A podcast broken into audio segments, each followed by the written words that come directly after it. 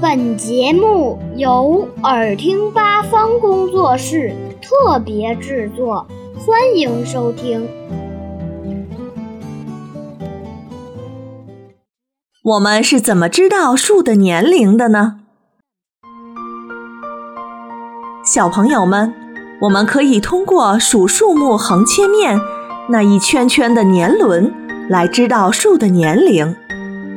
在树干的树皮和木质部之间，有一层分裂能力很强的细胞，叫做形成层。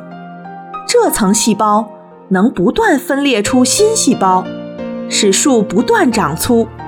春夏时节，气候温暖，雨量充沛，形成层分裂出的细胞又多又大，形成的木材质地疏松，颜色较浅。秋冬时节，气候变冷，天气较干燥，形成层分裂出的细胞既少又小，形成的木材质地细密，颜色较深。这种深浅不一的木纹，通常每年长一圈，冬去秋来，年轮一圈圈的增加，正好记录了树木的年龄。